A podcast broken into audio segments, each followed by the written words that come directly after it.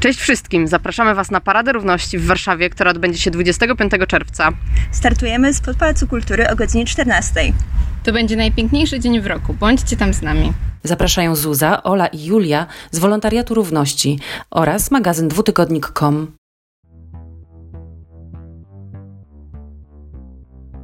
Jak to moja mama mówiła, nie pokazuj od razu całej gołej dupy, nie? Pokaż pół. Nie robimy sobie zdjęć, nie robimy sobie Insta Stories, nie nagrywamy się. No takie trochę co tam się wydarzy, to się wydarzy za stalowymi, czarnymi, ciężkimi drzwiami i tam zostanie. Szukał partnera, który tarzałby się w gazetach. Ten nasz naród gejowski jak lawa. Na wierzchu taka nic nie mówiąca, ale w środku jest taka gorąca. I ja to ciepło czułem. Paliliśmy papierosy, pamiętam, strasznie dużo i Dzwoniła matka, bo znajdowała gdzieś ten soft press i słyszałem bluzgi pod swoim adresem. Tu Sylwia Hutnik, i Bartek Żurawiecki.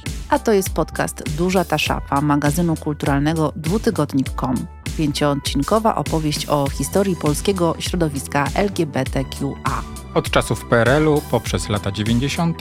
do dzisiaj. Od akcji Hyacynt poprzez pierwsze internetowe strony gejowskie i kluby dla kochających inaczej. Opowiadamy o tym, co ukształtowało współczesny ruch praw osób nieheteroseksualnych, o naszej powojennej queer story aż do czasów prawie współczesnych. Przypomnieliśmy w poprzednich odcinkach, jak wyglądało życie tęczowe w PRL-u. Opowiedzieliśmy o dziejach organizacji queerowych, rozmawialiśmy o polskiej kulturze queer, a dzisiaj, w odcinku ostatnim, zanurzymy się w słodki, kuszący, ale i zdradliwy świat ogłoszeń i portali randkowych. Duża ta szafa.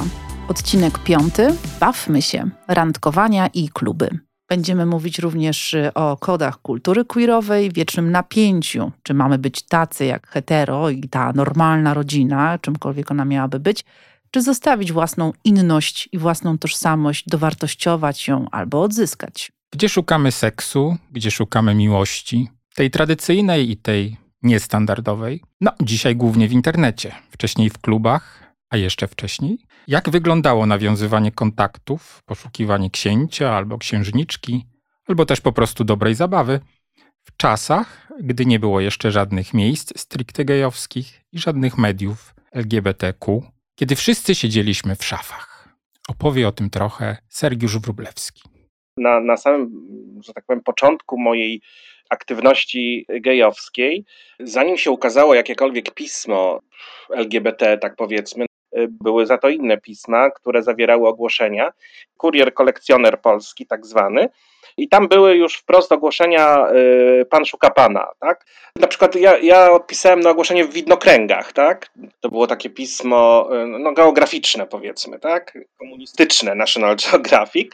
Zresztą tam spojrzałem, że y, w jakiejś radzie nadzorczej był y, jeszcze Cyrankiewicz na samym początku tych widnokręgów, nie? Także to rzeczywiście było jakieś tam komunistyczne y, National Geographic. I ja tam nigdy nie spudłowałem. Zawsze jak napisałem do jakiegoś chłopaka, który w ogóle nie wspominał o tym, tylko że a tam poznam przyjaciela, czy tam zna, nawet znajomych, ale coś wyczuwałem, że wiesz, że, że, że ten nasz naród gejowski jak lawa, nie? Na, na, na wierzchu taka nic nie mówiąca, ale, ale w środku jest taka gorąca. Ja to, ja to ciepło czułem, nie? W tych widnokręgach na przykład poznałem chłopaka geja z Pakistanu bo tam z różnych y, zakątków świata się ludzie ogłaszali i bardzo długo korespondowaliśmy ze sobą. Y, I on tam y, się zakochał. Ja byłem bardzo młody, więc też się zaraz zakochałem w tym Pakistańczyku, no bo tak sobie pomyślałem, że musi być bardzo przystojny. Ale potem nagle ta korespondencja się urwała. Z tego co ja pamiętam, to on mieszkał z rodziną i się zastanawiałem, co się mogło z nim stać, nie? No bo różnie się mogło zdarzyć, jeśli chodzi o Pakistan. Nie? I po wielu, wielu latach odkopałem gdzieś ten adres i napisałem jeszcze jeden sygnalny list, żeby się, chciałem się dowiedzieć, wiesz, czy na przykład się ożenił, czy żyje samotnie i tak dalej, ale nie dostałem żadnej odpowiedzi. Nie? Ale w, w, ten sposób poznałem też bardzo wiele e, ciekawych osób. Później były, był ten, to, to pismo Relax, można było wprost e, się poznawać. No mam fajne wspomnienia, no bo ja oczywiście wiesz, no zaraz się zakochiwałem w każdym, nie? Kto, kogo tam, kogo, z kim pisałem, no. Wszystkie, ja nawet nie wiedziałem, czy ja kocham Pakistan, czy ja kocham Katowice, czy, czy wiesz, czy, czy co ja kocham, nie? Trzeba zacząć od tego, że te listy, które się wtedy pisało, no ja nie wiem, czy ktokolwiek teraz jeszcze pisze listy, czy już wysyłają tylko maile i smsy. Pisało się listy na, nawet nie stron kancelaryjnych, tam kilka kartek kancelaryjnych. Ja zawsze mm, miałem taki problem, że pisałem same konkrety, wiesz, i mi tych konkretów tam wystarczyło na przykład tylko na cztery strony kancelaryjne, a mój y, korespondent na przykład pisał mi osiem i za, ja zawsze mówiłem, że kurczę, ja tak mało piszę, nie? Ja muszę coś jeszcze wymyślić, nie? Tam opisywałem różne historie, że niebo sine dzisiaj na przykład, nie? Albo y, mieszkałem w pobliżu lotniska wojskowego, to, że w, w nocy mi samoloty zagłuszały tutaj y, sen, przerywały i to była zupełnie inna historia, ja, ja, ja wiesz, jak ja teraz usiłuję napisać y, czasami list y, do kogoś i żeby to tak fajnie wyglądało, y, chcę to napisać odręcznie, to znalazłem taką bardzo fajną pisaną czcionkę w komputerze i robię taki udawany pisany list. Trzeba było tej korespondencji trochę powymieniać ze sobą, zanim się, zanim się człowiek spotkał, zanim była w ogóle taka możliwość, no bo, no bo też może tak się nie jeździło jak teraz, nie? No może też dlatego, że y, też inna komunikacja, y, do Katowic to tam prawie 6 godzin się jechało pociągiem, one wszystkie były rozczarowaniami, nie? One wszystkie były rozczarowaniami, bo się kończyły. Ja byłem takim romantykiem, może za, mm, jak to moja mama mówiła, nie pokazuj od razu całej gołej dupy, nie? Pokaż pół. No a ja zawsze pokazywałem całą, y, wiesz, wyznawałem miłość i zawsze jak wyznałem miłość, to po dwóch tygodniach się kończyło. bo druga strona albo nie była gotowa, albo uważała, że no wariat, nie? Kurczę, zaraz mówi o, y, o miłości, o uczuciach, Mimo, że ja uważałem, że po, y, nie wiem, dwumiesięcznej czy, czy, czy półrocznej wymianie korespondencji, no to trochę się jednak znamy. No to też było dla mnie pewne odkrycie. Nie? Ja wierzyłem w słowo pisane y, i to później y, zawodowo kontynuowałem to w pewien sposób. Nadchodzi przełom ustrojowy, powstają pierwsze pisma gejowsko-lesbijskie, no i oczywiście sporą ich część zajmują ogłoszenia towarzyskie. Sergiusz Wrublewski zostaje redaktorem miesięcznika Inaczej, Opowie nam więc teraz, jak wyglądał proces zamieszczania i odpowiadania na te ogłoszenia.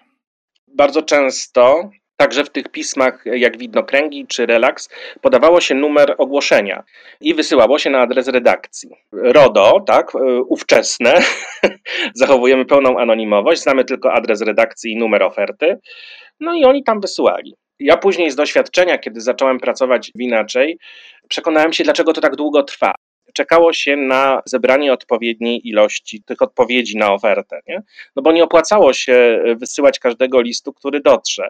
I przeciętnie inaczej to co jakieś dwa tygodnie, rzadziej co tydzień, ale to jak się listów dużo nagromadziło, no to się robiło wysyłkę. List docierał mniej więcej w granicach no, kilku dni do tygodnia, oczekiwał na wysyłkę powiedzmy dwa tygodnie, potem no to już się robił miesiąc, nie? Te ogłoszenia się, pisało się te kupony ogłoszeniowe z ogłoszeniem, ale kiedy on się opublikuje, to nie, bo, bo ich było tak dużo, no, że no, była poczekalnia. Twoje ogłoszenie wysłane y, dzisiaj było za 3-4 miesiące, bo, bo tak dużo było w kolejności y, ogłoszeń. I potem jeszcze do, dodajemy do tego miesiąc, wiesz, robiło się pół roku, nie? Z tego wszystkiego starsi umierali, no. Wysyłaliśmy na przykład 100 odpowiedzi i, i, i list zwracał na przykład adresat zmarł, nie? To nie jest oczywiście śmieszne, ale takie sytuacje się zdarzały. Albo adresat się wyprowadził, albo no, różne historie, albo dzwoniła matka, bo znajdowała gdzieś ten softpress yy, i słyszałem bluzgi pod swoim adresem, nie? Trzeba było załączyć kopertę i znaczek. Prowadziliśmy opłatę za ogłoszenie ekspresowe, a ogłoszenie ekspresowe polegało na tym, jak tam do któregoś y, dnia miesiąca, na przykład, nie wiem, tam do 15 czy tam do któregoś, to już w następnym miesiącu były y, one publikowane. To chyba nawet skopiowaliśmy po, po nowym menu. Trochę zarabialiśmy, potem coraz mniej zarabialiśmy. Mało tego, ta liczba odpowiedzi drastycznie zmalała w momencie, kiedy weszły do powszechnego użycia telefon komórkowe. ludzie przestali w dużej części przestali odpowiadać w formie listów, a zaczęli podawać swoje numery telefonu, bo wiem, że każdy gej chciał mieć ten telefon komórkowy, nie? A szczególnie ci chłopcy, którzy chcieli jeszcze y, na takich ogłoszeniach trochę zarobić. Lesbijki miały swój dział w piśmie i miały też swój dział y, ogłoszeń, ogłoszenia K plus K. Było tego znacznie mniej, nie? Raczej były takie listy, że Boże, jak ja Wam dziękuję, poznałem miłość swojego życia, dzięki Wam, jesteście tacy wspaniali, cudowni, gdyby nie Wy, to bym pewnie zdychał gdzieś w rowie z samotności. No i tam po dwóch miesiącach znowu dawał ogłoszenie, więc chyba jednak z tej miłości nic nie wyszło, ale no, często się zdarzały takie, y, takie przypadki, że już pięć lat razem jesteśmy, czy sześć, poznaliśmy się dzięki Wam i raczej tego typu były reakcje, a jeśli były inne, to były typu e, kryminalnego, czyli Józek Nowak z Opola to jest oszust, bo przyjechał, związał mnie kablem, ukradł magnetowid, radio, tele... i potem jeszcze jak ukradł ten magnetowid i radio, to przyjechał samochodem, i żeby zabrać telewizor ktoś dzwonił i mi opowiadał o takiej historii, ja to, to wszystko słuchałem i mówi, że ten poznany właśnie przez ukradł mu telewizor i następnego dnia przyszedł jeszcze po pilota, nie?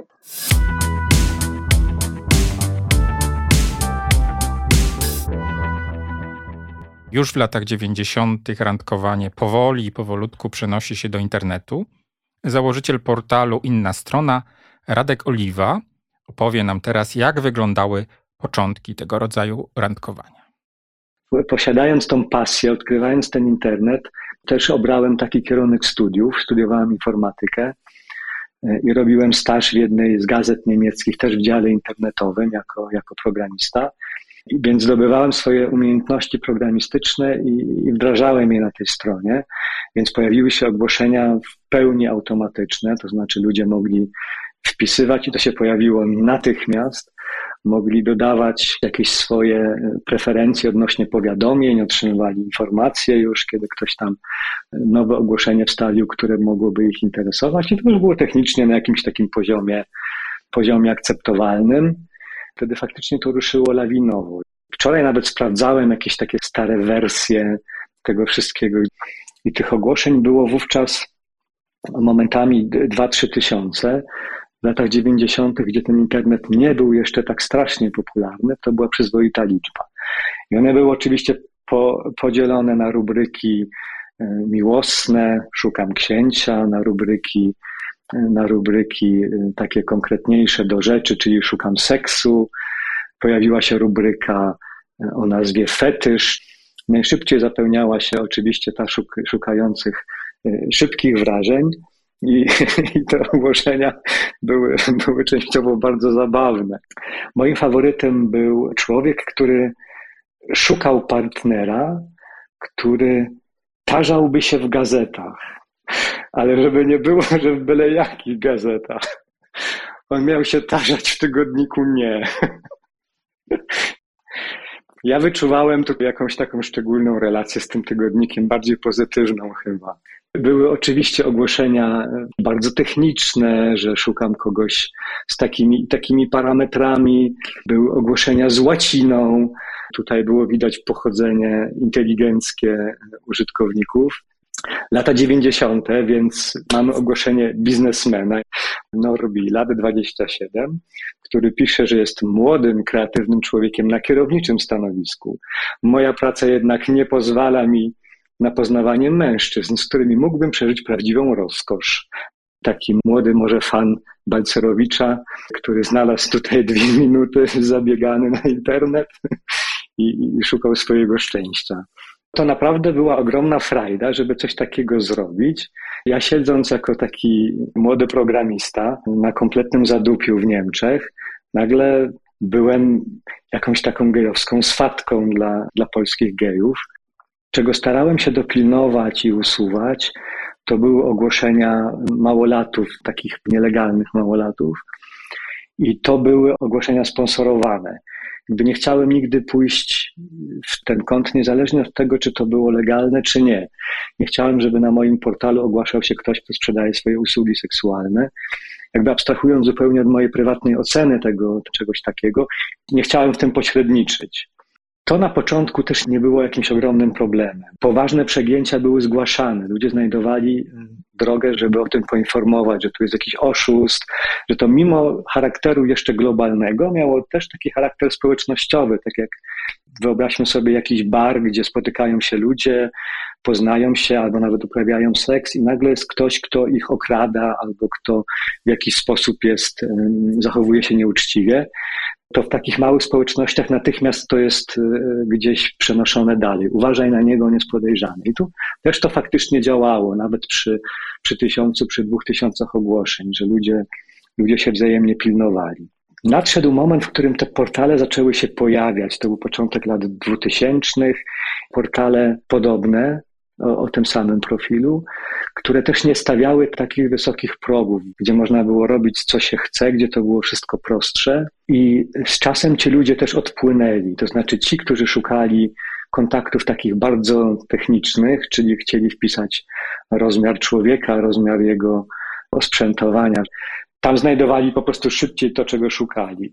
Ta część na innej stronie, wówczas ona zaczęła trochę wymierać. To był moment, w którym ogłoszenia zostały trochę zastąpione albo uzupełnione drugim elementem randkowym, który był bardzo ważny. To były profile użytkowników, czyli tak zwane wizytówki, które nie zmieniły się praktycznie od, od, od, od 20 lat na, na, na tym, co teraz się nazywa queer.pl. Mianowicie składają się z jakiegoś tam imienia, z wieku oraz z pytań, e, które są strasznie banalne. Ulubione książki, filmy, co by się zrobiło z pierwszym milionem. Pytania na poziomie pamiętnika szkoły średniej. Wpisz mi się do pamiętnika, napisz coś o sobie. Kilka razy już myślałem o zamachu na te pytania, ale one rodzą coś fajnego. One już wtedy zmuszały do ludzi do, do napisania czegoś prawdziwego, czyli nie podania parametrów swoich technicznych i, i walenia prosto z mostu, czego chcę. Szukam miłości, szukam księcia, szukam seksu, tylko um, zmierzenie się z jakimiś takimi pytaniami, o których byśmy rozmawiali na pierwszym spotkaniu. Tym bardzo dużo wbrew pozorom o sobie mówimy, albo nawet nie wbrew pozorom.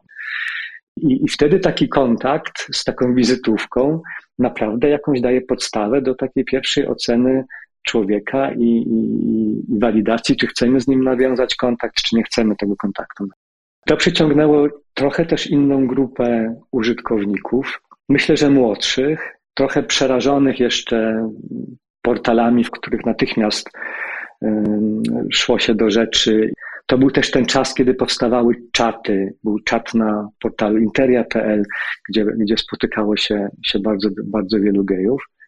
Mm, mam wrażenie, że czuli się trochę bezpieczniej, czyli no nie byli wywoływani natychmiast do tablicy, mogli trochę się pokręcić, poczaić.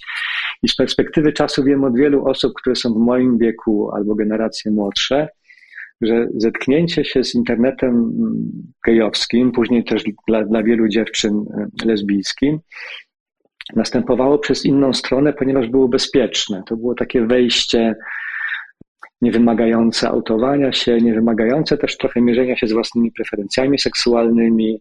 Można było szukać znajomych, mogło się, można się było rozglądać. Jeśli dzisiaj w apce randkowej y, oceniasz osobę w ciągu dwóch, trzech sekund, to ta decyzja jest naprawdę już bardzo, bardzo intuicyjna i tam się mierzysz tylko z tym swoim pierwszym odruchem atrakcyjna, nieatrakcyjna. Tutaj możesz pójść trochę dalej a, on lubi Davida Lyncha, no to kurczę, może jakiś, może, może sympatyczny koleś, napiszę. Nie jest tak bardzo urokliwy, ale no napiszę do niego. Ten ostrożny sposób poznawania ludzi, randkowania, on przyciągnął też kobiety, przyciągnął dziewczyny. To były już lata 2000, czwarte, piąte. Portal zmienił wtedy też nazwę, że to już nie był portal gejowski, tylko to był portal dla gejów i lesbijek przez pewien czas po dziś dzień tych dziewczyn jest tam autentycznie jeszcze dużo, to znaczy one faktycznie się spotykają, tam poznają się, mimo że koncepcyjnie to jest, y, to jest pomysł muzealny. A, a, a, nadal, a nadal tam się coś dzieje. Wiadomo, z, jakąś tam, z, jakim, z jakimś regresem z roku na rok, wynikającym z tego, że być może nie są realizowane tam najnowsze techniczne i koncepcjonalne trendy, natomiast to jeszcze żyje. Podcast Duża ta szafa. Queerowe historie Polski. Radek Oliwa już w XXI wieku założył także portal stricte randkowy, adresowany y, do gejów, do mężczyzn homoseksualnych. Opowie nam jeszcze teraz przez chwilę właśnie o Kumpello. Takim naturalnym pomysłem, który wówczas miałem, to już był rok chyba 2010, było no tak, no skoro tu mamy teraz dziewczyny, to dajmy tym chłopakom jednak coś, co odpowiada bardziej ich potrzebom.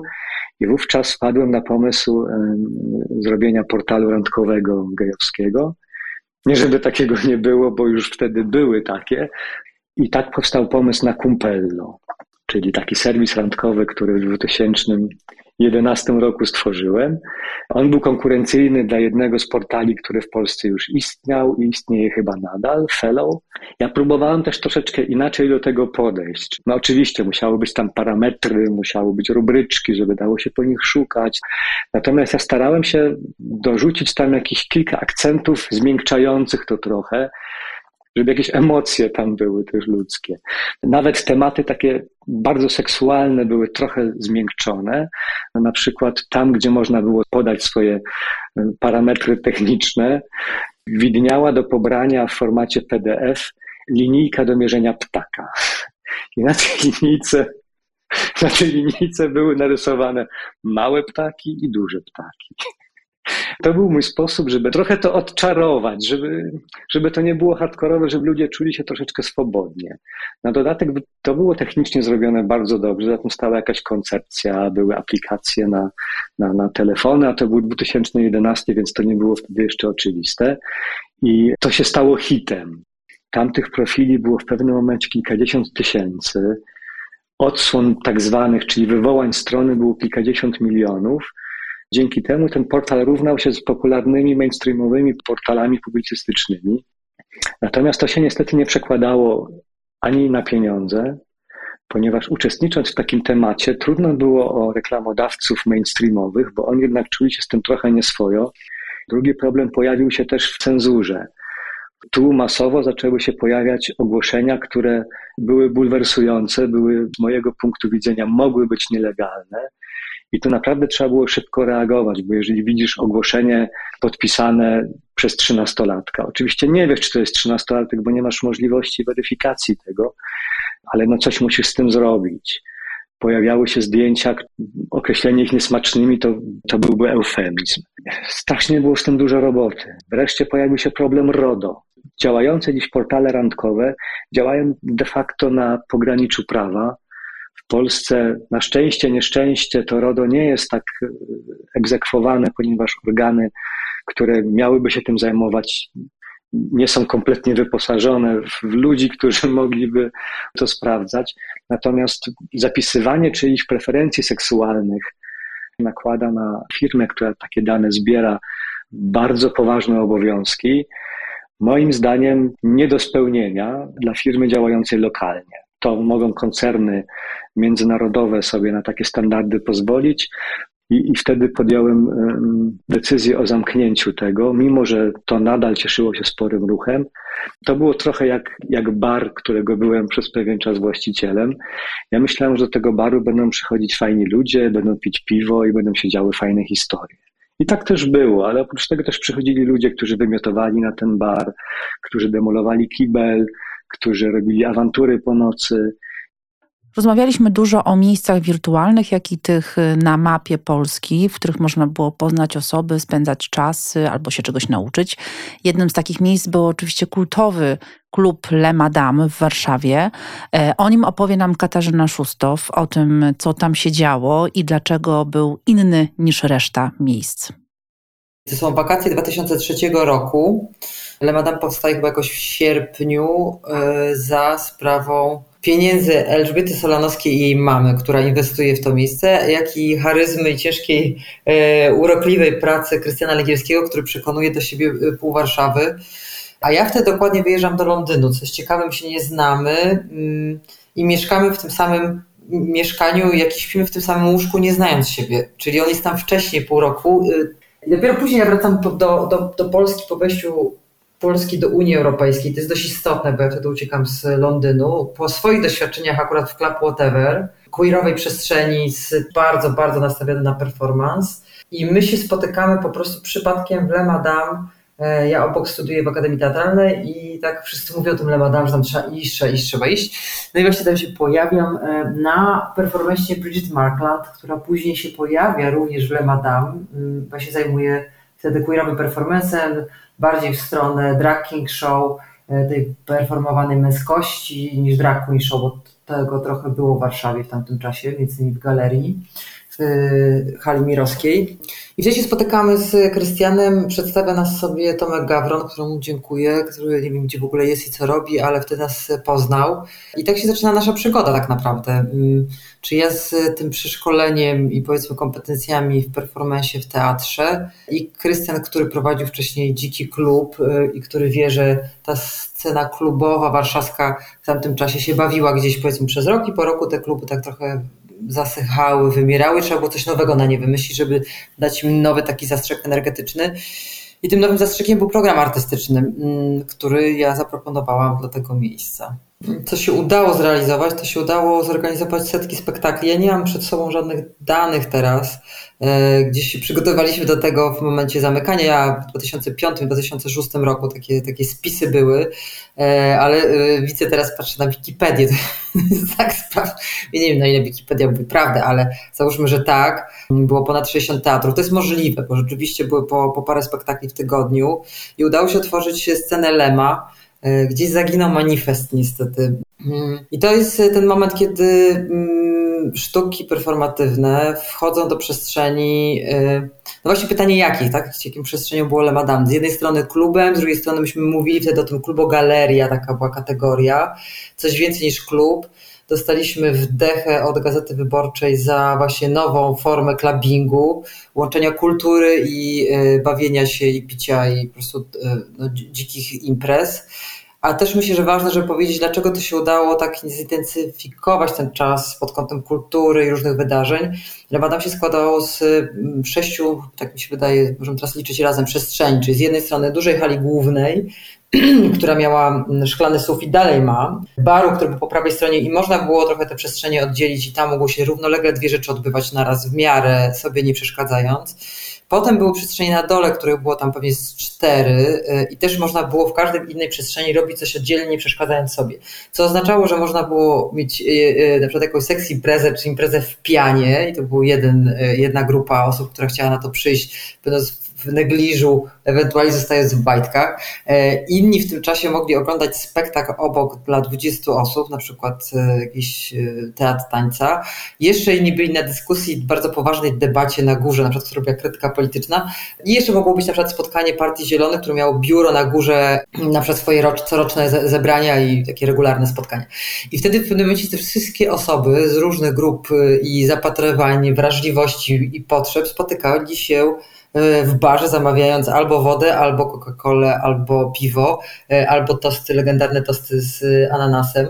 Nic innego nie było tam do jedzenia, więc e, i te, takie te przecięcia, myślę, że to jest ten moment, kiedy bardzo różne osoby spotykają się w jednym miejscu, a do tego jeszcze trzeba powiedzieć, my nie mamy wtedy za bardzo telefonów komórkowych, smartfonów. Mamy telefony, możemy do siebie wysłać smsy i dzwonić, ale nie robimy sobie zdjęć, nie robimy sobie Insta Stories, nie nagrywamy się, więc pewnego rodzaju poufność y, i no takie trochę, co tam się wydarzy, to się wydarzy na, na, za stalowymi, czarnymi, ciężkimi drzwiami i tam zostanie, jak i w pamięci.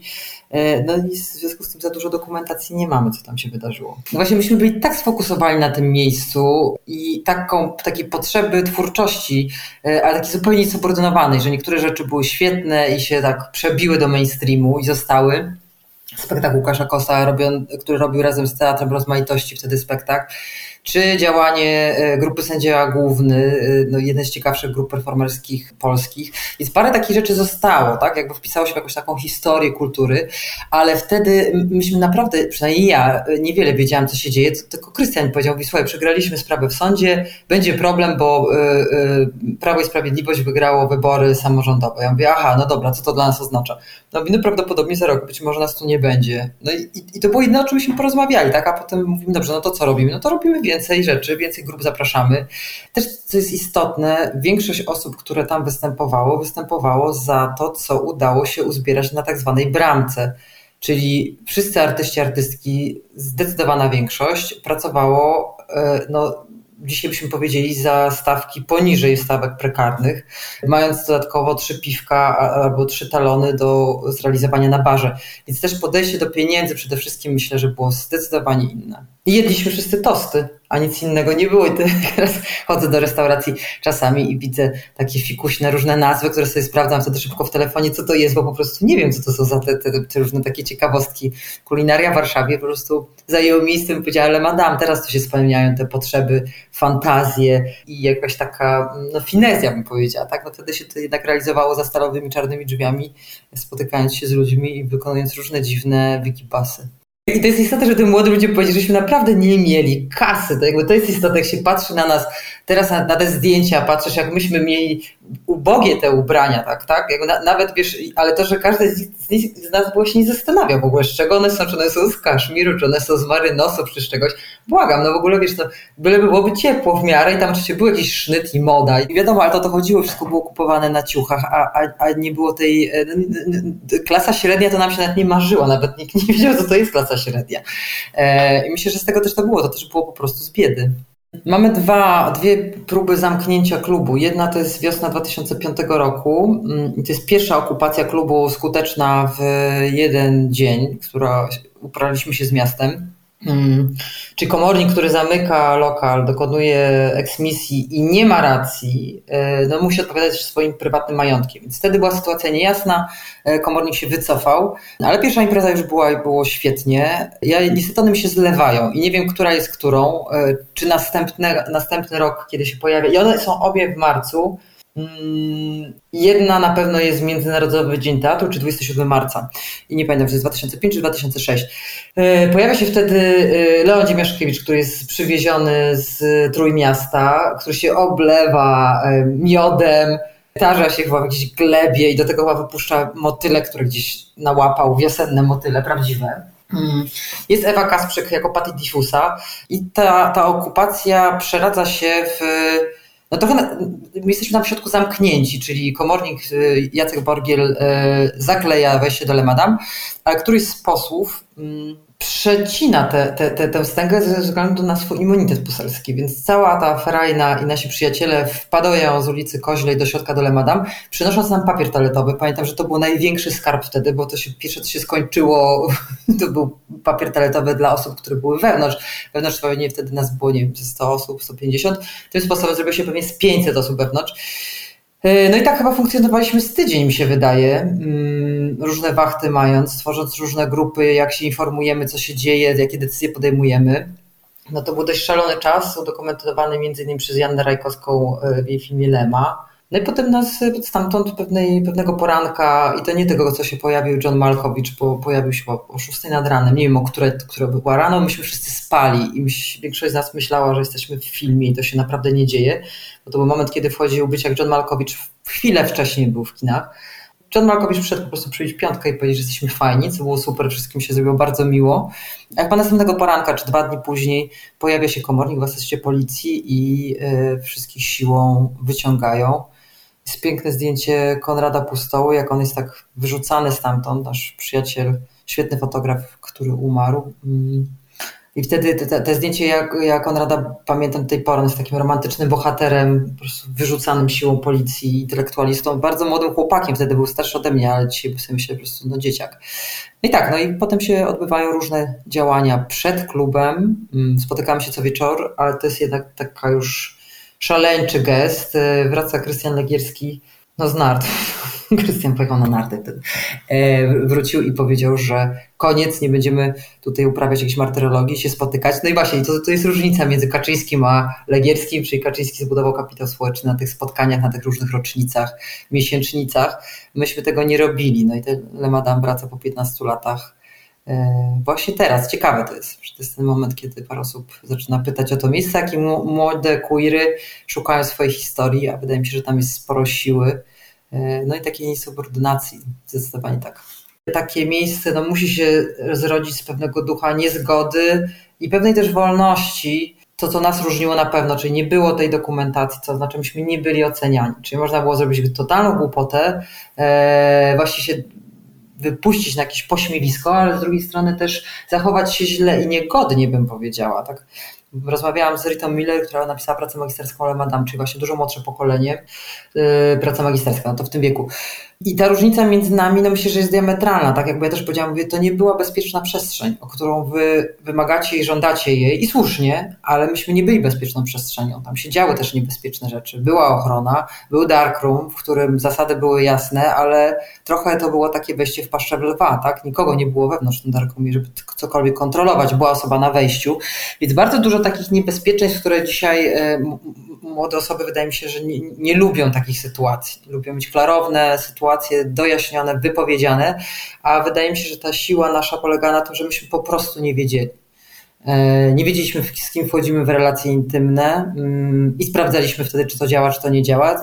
Mnie tam nigdy nic złego nie spotkało i też nie znam żadnej osoby, żeby kogoś cokolwiek złego tam spotkało, ale dzisiaj ja bym się bała otwierać takie miejsce. Myślę, że, że ten poziom eksperymentu, który tam był i formalnego, i artystycznego, i budowania innej struktury zarządzania, którą zaproponował Krystian z Elą Solanowską, po y, performance Suki Off, y, czy y, grupa sędzia główny, obwijanie się w słoninę i podwieszanie się na hakach pod sufitem.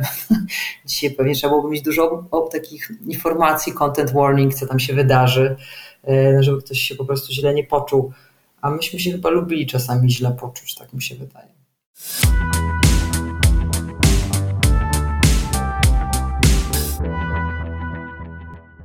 Był temat zamieszczania ogłoszeń matrymonialnych, a teraz czas y, podróży i przygód z tym związanych. Y, e, kiedy jechało się do innego, mało znanego miasta, no to oczywiście pierwsze pytanie, co ze sobą zrobić i gdzie iść. W związku z tym y, powstał między innymi homoprzewodnik po stolicy, bo to tutaj do Warszawy zjeżdżała właściwie cała Polska, pobawić się, często oczywiście studiować, zaczynać nowe życie, nową pracę, ale też poznać inną osobę. O tym, jak powstawał homoprzewodnik, opowie nam Iga Kostrzewa.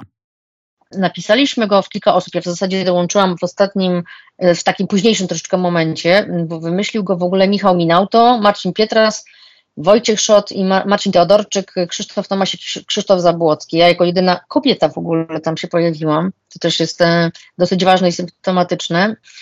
Pisaliśmy go w, takim, e, w takiej aurze w ogóle bohemistycznej. E, siedzieliśmy, paliliśmy papierosy, pamiętam strasznie dużo i pisaliśmy bardzo podnieceni w ogóle tą książkę, że to taka pierwsza w ogóle będzie historyczna i w ogóle gruba, dużo będzie tam napisane. I wtedy, kiedy to pisaliśmy, to był 2008 rok, a w 2009 ona wyszła, to część z tych miejsc już nie, nie, istniała, a część za chwilę miała nie istnieć. Więc to było tak naprawdę ostatni moment, żeby jeszcze w ogóle jakieś zdjęcia zrobić do tego przewodnika i to fajnie, fajnie opisać, podsumować. E, ja tam też e, zamieściłam e, fragmenty mojego pamiętnika, które pisałam, bo chodziłam właśnie do tych klubów, byłam oczywiście cała poruszona tymi miejscami, to były sytuacje niesamowite, tam bardzo dużo osób przyjeżdżało, z Polski w ogóle ludzie przyjeżdżali do klubów, to był ogóle jakiś szał, ciasno było w tych klubach. No i tak właśnie podzieliliśmy ten przewodnik, pisaliśmy właśnie o miejscach takich bardzo już legendarnych z PRL-u, o tych słynnych grzybkach, miejscach kawiarnianych, na półoficjalnych, i potem w okresie, w okresie przemian ustrojowych. Wspominaliśmy też wiele osób, które, które były osobami LGBT plus historycznych, gdzie mieszkały, czym się zajmowały, to głównie osoby z działu kultury, że tak powiem, ale nie tylko. Dziś można powiedzieć, że duża część tych miejsc już jest tylko wspomnieniem historycznym, nawet nie ma tych budynków, są, są zburzone, ale na podstawie też tej książki powstały takie spacery, y, na których bardzo dużo osób, w ogóle bardzo dużo, dużo zainteresowanie było, z oprowadzaniem i wiem, że między innymi y, y, Wojtek Szot robił te spacery i też Wojtek Karpieszuk z Gazety Wyborczej też prowadził, także, także myślę, że to były bardzo fajne, fajne pomysły na taką trochę inną działalność niż tylko jakieś publikacje internetowo, coś, tylko takie bardziej aktywne ja sporo Polski zjeździłam, prawie całą w zasadzie. E, przez wiele, wiele lat do tej pory też jeżdżę. Staram się zawsze gdzieś zahaczyć o jakimś miejscu, którym wiedziałam. Jedno miejsce to było pod Jelenią Górą, takie słynne, już w tej chwili nawet nie pamiętam nazwy, które prowadził chłopak i, i, i tam można było też dobrze zjeść, przenocować.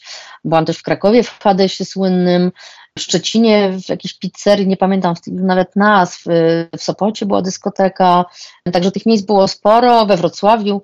I jak byłam w tych miastach, podróżowałam po Polsce, to zawsze starałam się coś wyniuchać, sprawdzić, wyszukać y, i tam pójść. To oczywiście było czasami takie dziwne, bo na przykład na ścianie wschodniej w zasadzie nie było takich miejsc, one były półjawne albo nawet ćwierćjawne, można powiedzieć.